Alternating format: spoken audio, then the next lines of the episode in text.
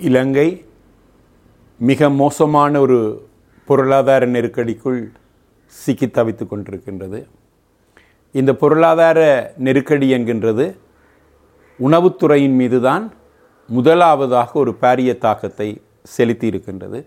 இதனால் இலங்கை மக்களினுடைய உணவு பாதுகாப்பு கேள்விக்குறியாகி உள்ளது. இதற்கான காரணங்கள் பல இருக்கின்றன. உடனடி காரணமாக முதலாவது காரணமாக நாங்கள் சொல்லக்கூடியது ஜனாதிபதியாக கோட்டாபய ராஜபக்ஷ அவர்கள் இருந்த பொழுது விவசாயத்துறை மீது அவர் எடுத்த சில முட்டாள்தனமான நடவடிக்கைகள் தான். அது உடனடி உற்பத்தியை பாதித்தது. அவர் இயற்கை விவசாயத்தின் மீது அக்கறை கொண்டவராக தன்னை காட்டிக்கொண்டு இரசாயன உரங்களினுடைய இறக்குமதிக்கு ஒரு உடனடி தடையை வந்து ஏற்படுத்தினார். உண்மையில் அவர் இயற்கை விவசாயம் தொடர்பாக அல்லது சேதன விவசாயம் தொடர்பாக அக்கறை கொண்டவராக இருந்திருந்தால் இவ்வாறான எடுத்தேன் கவிழ்த்தேன் என்கின்ற முடிவுக்கு அவர் வந்திருக்க மாட்டார். நாடு சிக்கியிருக்கக்கூடிய பொருளாதார நெருக்கடிக்குள் இரசாயன உரங்களினுடைய இறக்குமதிக்கு தேவையான டொலர்கள் அவரது கையில் இருக்கவில்லை. ஆகவே டொலர்கள் இல்லை என்கின்றதை வெளியில் சொல்லாமல் அவ்வாறு சொன்னால் கடன் தருகின்ற நாடுகள் கடன் தராது என்கின்றது அவருக்கு தெரியும். ஆகவே டொலர்கள் இல்லை என்று சொல்லி சொல்லாமல் ரசாயன உரங்களினுடைய பாதிப்பின் காரணமாக தான் ரசாயன உரங்களினுடைய இறக்குமதியை நிறுத்தி இயற்கை பசலையை ஊக்குவிப்பதாக அவர் அறிவித்தலை விடுத்தார். ஆனால் எங்களுடைய விவசாயிகள் ரசாயன உரங்களினுடைய பாவனைக்கு வெகு காலமாக பழக்கப்பட்டவர்கள் உடனடியாக அவர்களினால் அதனை திருப்ப முடியாது. அரசாங்கம் இதனை எவ்வாறு செய்திருக்கலாம் என்று சொல்லி சொன்னால் முதலாவது வருடம் ஒரு பத்து விழுக்காடு இரசாயன உரங்களை தடை செய்து உள்ளூரில் இருக்கக்கூடிய இயற்கை பசலைகளை பயன்படுத்தி இருக்க முடியும். அடுத்த கட்டமாக ரெண்டாவது வருடம் இன்னும் ஒரு பத்து விழுக்காடை இறக்குமதியை தடை செய்து இயற்கை பசுலையை ஊக்குவித்திருக்க முடியும். இலங்கையில் சரியான கழிவு முகாமைத்துவம் இல்லாமை காரணமாக பல இடங்கள் குப்பை மேடுகளாக மாறி வருகின்றன. ஆகவே இந்த குப்பைகளை இந்த கழிவுகளை பயன்படுத்தி கண்டிப்பாக இயற்கை பசலைகளை தயாரித்திருக்க முடியும். ஒரு பத்தாண்டு திட்டமாக முன்னெடுத்திருக்க வேண்டியதை அவர் ஒரு நாள் திட்டமாக அமுல்படுத்தியதன் விளைவாக கடந்த வருடம் பெரும் போகம் மோசமான சரிவை வந்து உற்பத்தியில் சந்தித்தது. இந்த ஆண்டு பசலைகள் இன்றைக்கும் மேலதிகமாக எங்களுடைய விவசாயிகளுக்கு உழுவதற்கு உளவூர்திகளுக்கான டீசல் கையிருப்பில் இல்லை. இறைப்பதற்கான மண்ணெண்ணெய் இல்லை. இதனால் அவர்கள் சிறுபோகத்தையும் தவறவிட்டார்கள். ஆகவே உணவு உற்பத்தி உண்மையில் கணிப்பீடு எவ்வாறு செல்கின்றது என்று சொல்லி சொன்னார். சிறுபோகத்தினுடைய உற்பத்தி ஐம்பது விழுக்காடு ஐம்பது சதவீதத்தால் குறையும் என்று சொல்லி சொல்லப்பட்டிருக்கின்றது. ஆகவே உற்பத்தி குறைவு ஒன்று. இரண்டாவது வெளிநாடுகளில் இருந்து அரிசியையோ அல்லது ஏனைய உணவுப் பொருட்களையோ இறக்குமதி செய்வதற்கு அரசாங்கத்திடம் பணம் இல்லை. ஆகவே இது இரண்டாவது நெருக்கடியை உணவின் மீது செலுத்தி இருக்கின்றது. இது வெளிப்படையாகவே தெரிகின்றது. அதாவது பாடசாலைகளில் கொடுத்து வந்த சத்துணவு திட்டத்தை கூட அரசாங்கம் நிறுத்தி இருக்கின்றது. அந்த குழந்தைகள் சாப்பிடுகின்ற உணவை என்று சொல்லி சொன்னால் உணவு நெருக்கடி எவ்வாறு மாறியிருக்கின்றது என்கின்றது எல்லோரும் புரிந்து கொள்ள முடியும். மூன்று வேளை சாப்பிட்டவர்கள் ரெண்டு வேளையாகவும் ரெண்டு வேளை சாப்பிட்டவர்கள் ஒரு வேளையாகவும் ஒரு வேளை சாப்பிட்டவர்கள் அரை உணவையே சாப்பிடக்கூடிய ஒரு நிலைக்கு வந்து இன்று நாடி வந்து மாறி இருக்கின்றது ஆகவே இந்த உணவு நெருக்கடி என்கின்றது வெறுமனே உணவு நெருக்கடி ஆரோக்கிய குறைவு என்று நாங்கள் சொல்லிவிட்டு போக முடியாது. இது ஒரு மிகப்பெரிய மனிதாபிமான நெருக்கடி. ஆகவே தன்னுடைய குழந்தைக்கு உணவு இல்லை அல்லது பால் இல்லை என்கின்ற ஒரு நிலை வருகின்ற பொழுது திருட்டுச் சம்பவங்களும் அதிகரித்து இருக்கின்றன அதே போன்று இது ஒரு சமூக மண் வன்முறையாகவும் மாறக்கூடிய ஒரு சூழ்நிலையை வந்து உருவாக்கி இருக்கின்றது. இந்த உணவு நெருக்கடியை நாங்கள் எவ்வாறு வெல்லலாம்? என்று சொல்லி கேட்டால் எங்களுடைய கைக்கு எட்டக்கூடிய தூரத்தில் இருக்கக்கூடிய உணவு வகைகளை நாங்கள் உண்பதுதான். உண்மையில் இந்த எரிபொருளுக்கான தடை நாங்கள் ஏற்கனவே அனுபவித்த ஒன்று. யுத்தம் நிகழ்ந்து கொண்டிருந்த காலப்பகுதியில் அரசாங்கம் எரிபொருளை வடக்கு கிழக்குக்கு அனுப்பவில்லை. அதே நேரம் யூரியாவை அல்லது நைதரசனை கொண்ட ரசாயன உரங்களை அனுப்பினால் விடுதலை புலிகள் வெடிகுண்டுகளை தயாரித்து விடுவார்கள் என்று சொல்லி அந்த தாவர அதாவது பயிரிடுவதற்கு தேவையான உரங்களுக்கு கூட அது தடை விதித்திருந்தது. ஆனால் நாங்கள் யாரும் பட்டினியால் சாகவில்லை. இதற்கான காரணம் வந்து அப்பொழுது தன்னிறவு பொருளாதாரம் குறித்து விடுதலை புலிகளினுடைய தமிழீழ பொருண்மைய மேம்பாட்டு நிறுவனம் கூடுதலான அளவுக்கு மக்கள் பட்டினியால் செத்துவிடக்கூடாது என்கின்றதற்காக பரப்புரைகளை மேற்கொண்டு வீட்டு செய்கைகளை வந்து மேற்கொண்டிருந்தார்கள். உண்மையில் எல்லா வீடுகளிலுமே ஏதோ சில பயிர்களாவது வளரக்கூடிய ஒரு சூழ்நிலை வந்து இருந்தது. ஆனால் நாங்கள் இன்று அந்த நிலையிலிருந்து வெகுவாக சென்று விட்டோம். முந்தி வீடுகளில் முருங்கை இலக்கரியை நாங்கள் எடுக்கலாம். சண்டி மரத்தினுடைய இலைகளை நாங்கள் வரைகளாக எடுக்கலாம். நாலு வெண்டி நாலு கத்தரி கீரை எல்லாமே வீடுகளில் வந்து இருந்திருக்கும். ஆனால் நாங்கள் முருங்கை வளர்த்தால் மயிர்கொட்டி வரும் என்று சொல்லி நாங்கள் சொல்லி இப்போ முருங்கைகள் எல்லாவற்றையுமே வெட்டி விட்டோம் எல்லா வீடுகளிலும் ஒரு ஆடு ஒரு மாடு அல்லது ஒரு நாலு கோழி தன்னும் இருந்திருக்கும். ஆனால் இப்பொழுது யாரும் கோழி வளர்ப்பதில்லை. கோழி வீட்டுக்குள் எச்சம் போடுகின்றதாக சொல்லுகின்றவர்களாகத்தான் இருப்பார்கள். ஆகவே கோழி என்கின்றது பண்ணைகளில் வளர்ப்பதாகத்தான் இருக்கின்றது. இன்று ஒரு முட்டையினுடைய விலை ஐம்பத்து ஐம்பது ரூபாய் அல்லது ஐம்பத்தி ஐந்து ரூபாய் ஆகவே நாங்கள் சுயசார்பு உணவுற்பத்தி முறைக்கு நாங்கள் கண்டிப்பாக நாங்கள் திரும்ப வேண்டும். கொரோனா பேரிடர் காலத்தில் ஓரளவுக்கு அது கைகூடி வந்தது. மீளவும் அந்த முறை இல்லாமல் போய் இப்பொழுது சாப்பாட்டு கோப்பைகள் வெற்று கோப்பைகளாக மாறத் தொடங்குகின்ற சூழ்நிலையில் இந்த வீட்டு தோட்டங்கள் குறித்து அதிகம் வந்து பேசப்படுகின்றது. உண்மையில் அரிசிக்கும் நீங்கள் கோதுமை மாவுக்கும் வேணுமென்று சொல்லி சொன்னால் இன்னொருவரை நம்பி இருக்கலாம் ஆனால் அந்த உணவுடன் சேர்த்து நாங்கள் பாவிக்கக்கூடிய ஏனைய உப உணவு பயிர்கள் எல்லாம் எங்களுடைய வீடுகளிலேயே சிறிய அளவுக்கு வளர்க்கப்படக்கூடியவை தான் கண்டிப்பாக அவை செய்ய வேண்டும்.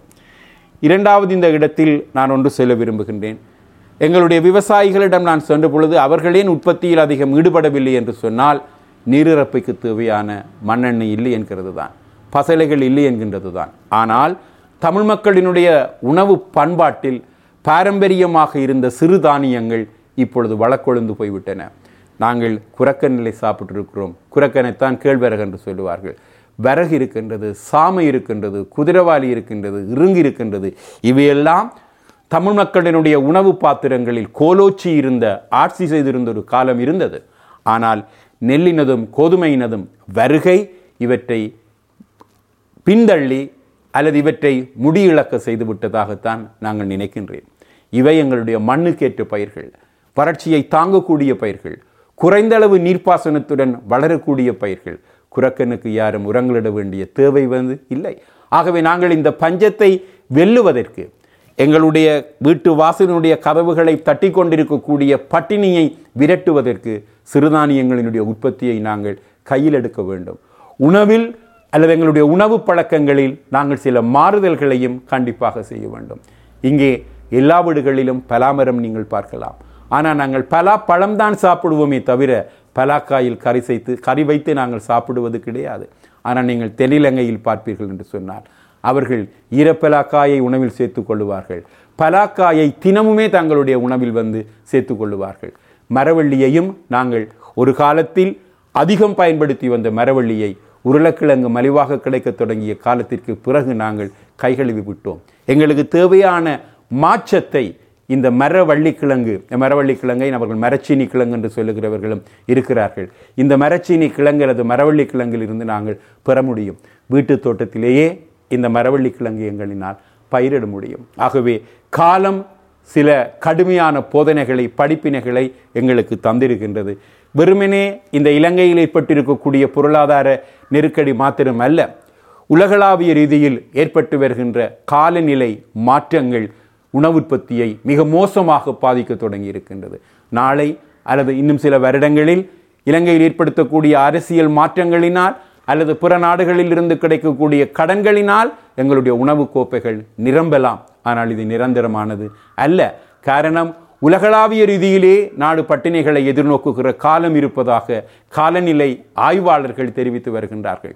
பூமி வெப்பமடைவதனால் ஏற்படு ஏற்பட்டு வருகின்ற காலநிலை மாற்றம் உணவு உற்பத்தியை வெகுவாக வெகுவாக பாதித்து கொண்டிருக்கின்றது. ஆகவே நாங்கள் அதற்கும் சேர்த்து முகம் கொடுக்க வேண்டும் என்று சொல்லி சொன்னார். வீடுகளில் உற்பத்தி செய்யக்கூடிய உணவுகளை நாங்கள் செய்கின்ற வீட்டுத் தோட்ட முறையை சகலரும் நடைமுறைப்படுத்த வேண்டும் என்கிறது தான் என்னுடைய கருத்தாக இருக்கிறது. உண்மையில் எங்களுடைய வடக்கை பொறுத்தவரையில் இது ஒரு வறண்ட வலயம்தான். வடக்கிலும் வனி மாவட்டங்களில் குளங்கள் காணப்படுகின்றன. விவசாய அதாவது நீர்ப்பாசனத்துக்குரிய குளங்கள் காணப்படுகின்றன. யாழ் மாவட்டத்தில் நீர்ப்பாசனத்துக்குரிய குளங்கள் என்கின்றது ஒன்று இல்லை. சிறு குட்டைகள் காணப்பட்டாலும் கூட இந்த குட்டைகள் இருந்தாலும் கூட இவற்றை நாங்கள் நீர்ப்பாசன குளங்கள் என்று சொல்லி சொல்லுவது கிடையாது. ஆகவே எங்களுக்கு பயிர்ச்செய்கைக்கு யாழ் மாவட்டத்திற்கு நீரிறைப்பு என்கிற ஒரு பிரச்சனையாகவே இருக்கின்றது. எரிபொருள் இன்மை என்கின்றதும் ஒரு பிரச்சனை. கிணறுகளை நம்பித்தான் நாங்கள் ஆழ தோண்டுகின்ற கிணறுகளை நம்பித்தான் எங்களுடைய விவசாயத்தை வந்து மேற்கொண்டு வருகின்றோம். இந்த இடத்தில் நான் இன்னொன்றை வலியுறுத்தலாம். மழைநீர் வீணே கடலில் கலந்து கொண்டிருக்கின்றது. இந்த மழைநீர் சேகரிப்பு எல்லா வீடுகளிலும் கட்டாயமாக்கப்பட வேண்டும். உண்மையில் தமிழகத்தினுடைய முதலமைச்சராக செல்வி ஜெயலலிதா இருந்த காலப்பகுதியில் எல்லா கட்டிடங்களும் கட்ட ஆரம்பிக்கின்ற பொழுது அதற்கான வரைபடத்திற்கு அரசிடமிருந்து அங்கீகாரம் பெறுகின்ற பொழுது அந்த வீடுகளில் அல்லது அரசாங்க கட்டிடங்களில் அல்லது தனியார் கட்டிடங்களில் மழைநீர் சேகரிப்பதற்கான அந்த வசதிகளை செய்தால் மாத்திரம்தான் அனுமதியை கொடுத்திருந்தார்கள். அங்கே அது ஒரு பாரிய ஒரு வெற்றிகரமான திட்டமாக மாற்றம் கண்டது. ஆனால் நாங்கள் இதுவரைக்கும் அந்த மழைநீர் சேகரிப்பை இங்கே கட்டாயமாக்கவில்லை. உண்மையில் மழைநீர் சேகரிப்பு என்கின்றது. நாங்கள் சேகரித்து வைத்து அதனை பயன்படுத்தலாம். அல்லது நிலத்துக்கு கீழே அந்த மழைநீரை புகுத்துவதன் மூலம் நிலத்தடி நீரை உயர்த்தி எப்பொழுதும் எங்களுடைய கிணறுகளில் போதுமான அளவுக்கு நீரையும் எங்களினால் தேக்கக்கூடியதாக இருக்கும். இங்கே அரசாங்கத்தினால் சில இடங்களில் மழைநீர் தொட்டிகள் அம்- மழைநீரை சேகரிக்கின்ற தொட்டிகள் அமைக்கப்பட்டிருக்கின்றன. சில சர்வதேச தொண்டு நிறுவனங்கள் சில பாடசாலைகளில் அமைத்து கொடுத்திருக்கின்றன. இவை யாவும் காட்சி பொருட்களாக இருக்கின்றனவே அன்றி மக்களினுடைய பயன்பாட்டுக்கு உரியனவாக இன்னும் வந்து மாறவில்லை. இது தொடர்பாக போதிய விழிப்புணர்வும் எங்களுடைய மக்களிடையுமே வந்து இல்லை. நிலத்துக்கு கீழே நீர் இருக்கின்றது. கிணறுகளின் மூலம் பெறலாம் என்றுதான் அவர்கள் நம்புகின்றார்களே தவிர நிலத்தடி நீர்மட்டம் படிப்படியாக கீழிறங்கி செல்கின்றது என்கின்றதை யாருமே நினைப்பதாக இல்லை. நாங்கள் அளவுக்கு மிஞ்சி பயிர் பயிருக்கு தேவையான அளவிலும் பார்க்க கூடுதலான அளவுக்கு நீரை நாங்கள் இறைத்து கொண்டிருக்கின்றோம். இதனால் நீர்மட்டம் குறைய அந்த இடத்தில் கடல் நீர் நிரப்ப ஆரம்பிக்கின்ற பொழுது எங்களுடைய நன்னீர் கிணறுகள் உவராக மாறி வருகின்றதையும் அவதானிக்கக்கூடியதாக இருக்கின்றது. மழைநீர் சேகரிப்பு சேகரிப்பு தொடர்பாக எங்களிடம் போதிய விழிப்புணர்வு இன்னும் ஏற்படுத்தப்படவில்லை. உள்ளூராட்சி சபைகளுக்கு இதற்கான அதிகாரங்கள் இருக்கின்றன. வீடுகள் கட்டுவதற்கான அனுமதியை அவர்கள்தான் வழங்குகின்றார்கள். ஆகவே அவ்வாறான சந்தர்ப்பங்களில் மழைநீரை சேகரிப்பதற்கான பொறிமுறைகளை அல்லது தொட்டிகளை உருவாக்குவதற்கான உத்தரவாதத்தை உத்தரவாதத்தை பெற்றுக்கொண்டுதான் இவர்கள் வந்து அனுமதியை வழங்க வேண்டும். நிச்சயமாக மழைநீர் சேகரிப்பு எங்களுக்கு ஒரு நீரை மீட்பு செய்வதாகவும் எங்களுடைய வீட்டுத் தோட்டங்களுக்கு போதிய நீரை நாங்கள் அங்கிருந்து பெறக்கூடியதாகவும் இருக்கும். எங்களுடைய பாரம்பரிய பயிர்களை நாங்கள் தொலைத்து விட்டோம். எங்களிடம் நெல்லில் ஏராளமான வகைகள் இருந்திருக்கின்றன. அது கத்தரியாக இருந்தால் என்ன மிளகாயாக இருந்தால் என்ன எங்களுடைய மண்ணுக்கே உரித்தான பயிர்கள் இருக்கின்றன. இந்த பாரம்பரிய பயிர்கள் அதிகளவுக்கு ரசாயன உரங்களையும் அதிகளவுக்கு பீடை நாசினிகளையும் தேவைப்படாத தேவைப்பாடு கொண்டிராதவைகத்தான் இருக்கின்றன. நாங்கள் அதிக அளவுக்கு மருந்துகளை விசிற வேண்டிய அவசியம் இந்த பாரம்பரிய பயிர்களுக்கு வந்து கிடையாது. ஆனால் உணவு என்கின்றது எக்ரிகல்ச்சர் என்று தான் சொல்லுவார்கள். விவசாயம் ஒரு பண்பாடு. அது அந்த மண்ணுக்கே உரித்தான பண்பாடாகத்தான் இருக்க முடியும். ஆனால் இன்று பன்னாட்டு நிறுவனங்கள் அவற்றை கையகப்படுத்தி அதனை அக்ரி பிஸ்னஸாக விவசாயத்தை ஒரு வணிகமாக வந்து மாற்றியதன் பின்னர் அவர்களிடமிருந்தே நாங்கள் விதைகளை வந்து வாங்குவதற்கு ஆரம்பித்திருக்கின்றோம். அவர்களிட இந்த விதைகளை தயாரிக்கின்ற அல்லது விதைகளை உற்பத்தி செய்கின்ற பன்னாட்டு நிறுவனம் தான் நிறுவனங்கள் தான் இந்த விதை பயிராகியதன் பின்னர் நீங்கள் தெளிக்க வேண்டிய மருந்துகளையும் பயன்படுத்த வேண்டிய கலைநாசினிகளையும் விற்பனை செய்பவர்களாக இருக்கின்றார்கள். ஆகவே இந்த சுயசார்பு உணவு உற்பத்தி துறை என்கின்றது மழுங்கடிக்கப்பட்டு இன்று விரல் விட்டு எண்ணக்கூடிய சில பன்னாட்டு நிறுவனங்கள் பணம் சம்பாதிப்பதற்கான ஒரு பாரிய வாணிபமாக வந்து இது மாற்றம் கண்டுள்ளது.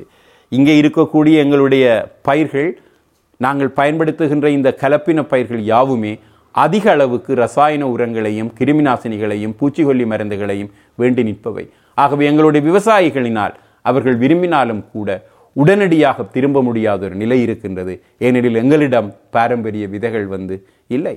எங்களுக்கு செம்மணி என்று சொல்லி சொன்னால் கிரிசாந்தி இராணுவத்தினால் படுகொலை செய்யப்பட்டதான் நினைவுக்கு வரும். ஆனால் செம்மணி என்கின்றது ஒரு நெல்லினுடைய பெயர். எங்களுடைய பாரம்பரிய நெல்லினுடைய பெயர். அந்த பாரம்பரிய நெல்லினுடைய பெயரால் தான் செம்மணி என்கின்ற இடமே வந்து எங்களுக்கு அழைக்கப்பட்டது. அதே மாதிரி பல்வேறு பயிர்கள் எங்களுடைய ஊரினுடைய பெயரில் எங்களுடைய பாரம்பரிய பயிர்களாக இருக்கின்றன. தமிழ்நாட்டில் விவசாயிகள் இந்த பாரம்பரிய விதைகளுக்கு அதிகளவு முக்கியத்துவத்தை கொடுக்க ஆரம்பித்திருக்கின்றார்கள். எங்களிடம் இப்பொழுதுதான் அது தொடர்பான ஒரு விழிப்புணர்வே ஏற்பட்டிருக்கின்றது. காலம் பிந்திய இந்த விழிப்புணர்வில் நாங்கள் இந்த விதைகளை தொலைத்து விட்டோம். சேகரிக்க முயன்றாலும் கூட சேகரிக்க முடியாத நிலையில்தான் இருக்கின்றோம். சில தன்னார்வலர்கள் ஈடுபட்டிருக்கின்றார்கள் இந்த விதைகளை சேகரிப்பதில். ஆனால் ஒரு பாரிய அளவுக்கு அதனை செய்கை பண்ணுவதற்கு நாங்கள் அதிக காலம் காத்திருக்க வேண்டிய தேவை இருக்கும். விவசாய திணைக்களம் சரி விவசாய பீடம் சரி பாரம்பரிய பயிர்களின் உற்பத்தியை மறுதளிப்பவர்களாக ஒரு பொழுதும் இருக்க மாட்டார்கள். பாரம்பரிய பயிர்கள் இந்த மண்ணு குறித்தான பயிர்களுடைய தேவையை அவர்கள் வலியுறுத்துவார்கள். ஆனால் விவசாய திணைக்களத்தை பொறுத்தவரையில் அவர்கள் என்ன செய்ய முடியும் என்று சொன்னால் மத்திய அரசாங்கம் என்ன திட்டத்தை தீட்டுகின்றதோ அதனை அமுல் செய்பவர்களாகத்தான் எங்களுடைய திணைக்களங்கள் வந்து இருக்கின்றார்கள். ஆகவே அவர்கள் அவர்கள் கொடுக்கக்கூடிய விதைகளைத்தான் இங்கே வாங்கி விநியோகிப்பவர்களாக இருப்பார்களே தவிர அதாவது இலங்கையில் இருக்கக்கூடிய ஆராய்ச்சி நிலையங்கள் விதி ஆராய்ச்சி நிலையங்கள் கொடுக்கின்ற விதைகளைத்தான் வாங்கி வழங்குபவர்களாக இருப்பார்களே தவிர எங்களுடைய பாரம்பரிய பயிர்களை காப்பாற்றுவதற்கான நடவடிக்கைகளில் ஈடுபடுபவர்களாக இருக்க மாட்டார்கள். விருப்பம் இருக்கலாம். ஆனால் அந்த திணைக்களத்துக்குரிய கட்டுப்பாடுகளும் மத்திய அரசாங்கத்தை சார்ந்து அல்லது மத்திய விவசாய திணைக்களத்தை சார்ந்து இயங்குகின்ற அவர்களுடைய தன்மையும் அதற்கு தடைகளாக இருக்கின்றன. ஏதாவது அதாவது யாழ்ப்பாண பல்கலைக்கழகத்தில் இருக்கக்கூடிய அல்லது விவசாய பீடத்தை நீங்கள் எடுத்துக்கொண்டாலும் கூட அங்கே படிக்கக்கூடிய மாணவர்கள் சரி அல்லது விரிவுரையாளர்கள் சரி இயற்கை விவசாயத்திலையும் அல்லது இந்த பாரம்பரிய விதைகள் குறித்தும் நம்பிக்கை கொண்டவர்களாக இருப்பார்கள். அதன் நன்மைகளை எடுத்து சொல்லுபவர்களாக இருப்பார்கள். ஆனால் அவற்றை நடைமுறைக்கு கொண்டு வருவதில் அவர்களும் இடர்பாடுகளை எதிர்நோக்கி இருக்கின்றார்கள். உண்மையில் இது பல்கலைக்கழகத்துக்கு வெளியே விவசாய திணைக்களத்துக்கு வெளியே இருக்கக்கூடிய அமைப்புகள் விதைகள் தொடர்பான ஒரு விழிப்புணர்வை ஏற்படுத்துவதுடன் சில தன்னார்வலர்களின் மூலம் விதை வங்கிகளையுமே வந்து உருவாக்கலாம். எனக்கு முல்லைத்தீவில் இருக்கக்கூடிய நேசன் என்கின்ற ஒரு இயற்கை ஆர்வலர் தெரியும். அவர் சிறுக சிறுக சிறுக எங்களுடைய பாரம்பரிய விதைகளை வெவ்வேறு மாவட்டங்களில் இருந்து சேர்த்து விதைகளை சேகரித்து அதனை வேறு நபர்களிடம் கொடுத்து அக்கறை உள்ளவர்களிடம் கொடுத்து அந்த விதைகளை பெருக்குகின்ற செயற்பாட்டில் வந்து ஈடுபட்டிருக்கின்றார். அவ்வாறுதான் இதனை நாங்கள் பேண முடியுமே தவிர வெறுமனே அரச நிறுவனங்களையும் அரச பல்கலைக்கழகங்களையும் நம்பியிருப்பதில் அர்த்தமில்லை.